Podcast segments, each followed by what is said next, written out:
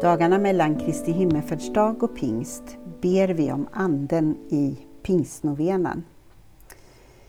En strof i pingstnovenan är: Ge oss ljus, ledning och inspiration så att vi ser, förstår och handlar rätt. Det är mycket i vår värld som ser mörkt ut, eller för att uttrycka det annorlunda. Det är inom många områden jag skulle önska en annan utveckling än den som är. Det handlar om den ekologiska krisen, oro i förorten och orten, politiska beslut där jag inte känner mig hemma, som till exempel att Sverige ska ingå i NATO-alliansen, eller beslut om minskat mottagande för människor på flykt. Jag känner en ganska stor oro för en ökad polarisering, inte bara i vårt land utan i världen. Jag oroar mig för polarisering mellan religioner i länder som har haft en tradition av samexistens. Tendenser till polariseringar i kyrkan och i samhället där vi som tycker lika förväntas sluta oss samman. Ja, den där tendensen finns lite överallt. Och jag tror inte att det är bra. Jag menar att vi behöver olikheter för att komma framåt. Och att vi snarare ska sträva efter goda samtalsmiljöer där det verkligen spretar och där det verkligen får spreta.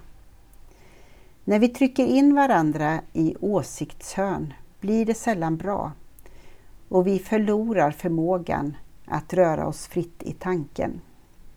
Tänka inte bara vad som är bra för mig och mitt, utan för oss, för helhetens bästa.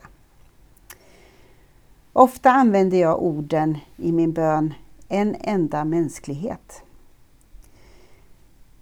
Den strofen återfinns till exempel i tackbönen efter nattvarden.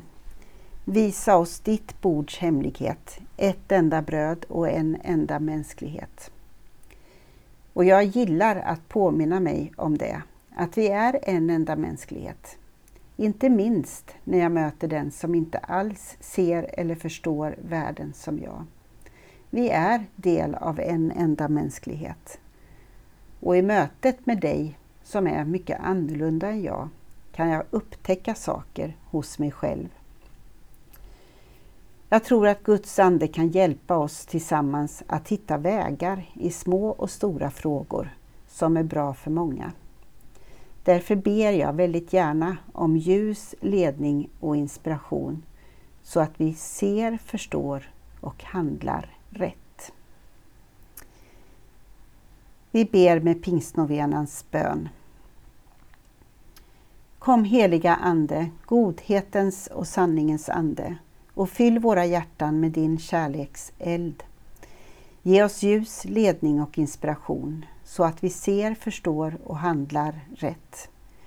Ge oss nåden att leva efter Kristi vilja och följa honom som är vägen, sanningen och livet. Ge oss ett hopp förankrat i Gud, vårt ursprung och mål. Amen. Gud välsignar dig och din dag.